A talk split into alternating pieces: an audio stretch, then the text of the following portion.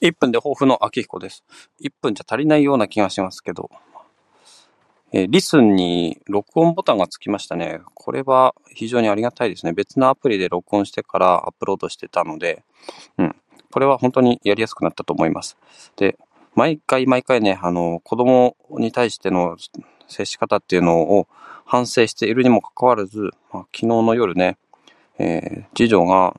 まあ、3歳なんですけども、夜寝る前に、の、ちょっとおしっこを漏らしてしまってね、それでちょっと大きな声を、ちょっとじゃないな、本当に大きな声出しちゃって、それで、えー子供たちよりも私の奥さんの方がびっくりしてしまって、本当に時々私やってしまうことがあるんですが、本当にね、死ぬようなことじゃなかったらそんなに起こることないだろうって、本当に思うんですけどね。本当に心と体がなんかバラバラになっちゃったような、えー感覚で。うん、だったらもうタオルを持ってくるとかね、そういう動きをすればいいのに、タオル持ってこなきゃと思ってるのに、えっ、と、声が出ちゃったっていうことですよね。本当にこれね、まあ、気をつける気をつけるって多分今まで言ってたんですけども、絶対やらないっていうふうに誓いを立ててなかったんですよね。誓いを立てる。それをね、まあ、勇気を持ってね、まあ、できないかもしれないと思うと、もう気をつけるっていうしかなくなっちゃうんですけども、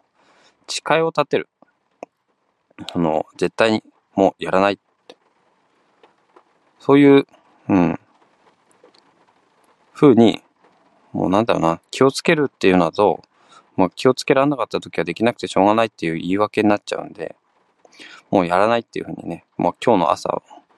謝罪して、えーもう絶対出しませんということで、誓いを立てます。えー2分話してしまいましたけども、はい。ではまた。